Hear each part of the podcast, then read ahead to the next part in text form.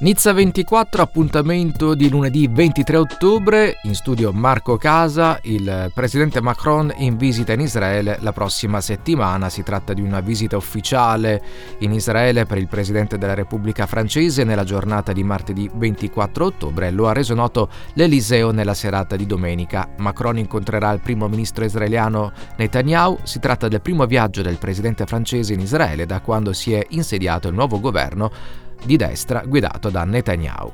Piogge intense in cinque dipartimenti del centro-est francese, l'ente meteorologico nazionale Meteo France ha diramato un'allerta meteo di livello arancione. Per piogge intense e possibili allagamenti in cinque dipartimenti Ardèche, Drôme, Isère, Ain e Jura nella notte tra lunedì e martedì sono previste precipitazioni abbondanti con cumulate che potranno superare localmente i 100 mm. L'allerta resterà valida fino al mezzogiorno di martedì 24 ottobre. L'Agenzia nazionale francese per la sicurezza dei farmaci ha rinnovato l'allerta sull'utilizzo dei medicinali vasocostrittori contro il raffreddore come Actifed e Nurofen Rum. Questi farmaci possono aumentare raramente il rischio di infarto e ictus. L'Agenzia nazionale raccomanda di limitarne l'uso allo stretto necessario ed evitare un impiego prolungato.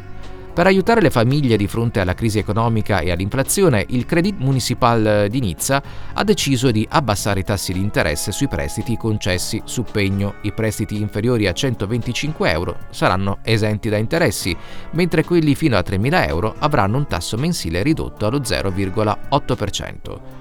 Manifestazioni in sostegno della Palestina nel weekend. Nel fine settimana si sono svolte in Francia numerose manifestazioni per esprimere sostegno alla popolazione palestinese. A Parigi 15.000 persone hanno sfilato pacificamente, mentre a Nizza, nonostante il divieto prefettizio, un presidio si è tenuto ugualmente in Place Massenat. Una notizia che riguarda Radio Nizza debutta questa settimana The French Touch, nuova rubrica musicale a cura di Arturo Bolognini che vi farà viaggiare tra Italia e Francia approfondendo in ogni puntata un brano che ha fatto storia essendo stato interpretato sia in francese che in italiano o che pur essendo nato in una delle due nazioni ha visto un successo inaspettato anche oltre Alpe. Appuntamento su Radio Nizza alle 10.30, 18.30 e 21.30 e a partire da mezzogiorno di oggi, lunedì, anche sul canale podcast Radio Nizza Promenades Italienne.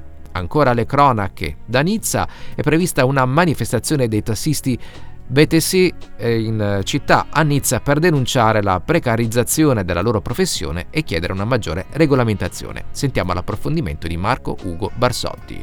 È prevista oggi, lunedì 23 ottobre, una manifestazione di protesta dei tassisti VTC veicoli turistici con conducente a Nizza.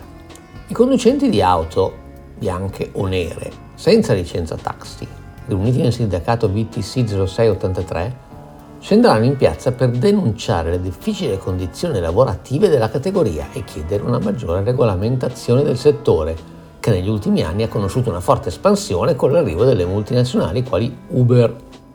I taxisti VTC lamentano in particolare la concorrenza sleale delle piattaforme di intermediazione che impongono tariffe molto basse e commissioni elevate, spingendo verso il basso i guadagni. Il tutto effettivamente, dobbiamo dire, in qualità di utenti era vero all'inizio, al debutto di Uber qua in Francia, ma attualmente i livelli di costo sono tornati a essere alti. Comunque, continuiamo. I tassisti reclamano un intervento delle istituzioni locali per definire un quadro normativo più chiaro sulla professione. I conducenti VTC ritengono necessario accelerare il passaggio a veicoli elettrici per ridurre l'impronta ecologica del servizio di trasporto offerto. Tuttavia, l'acquisto di auto elettriche rappresenta un investimento oneroso per una categoria che sta già affrontando una crisi economica. Per questo, nell'ambito della manifestazione di protesta, i tassisti VTC chiederanno specifiche agevolazioni alle istituzioni locali. Quali? Sussidi regionali o comunali per coprire una parte del costo d'acquisto delle vetture elettriche, così da rendere più accessibili i prezzi per i conducenti.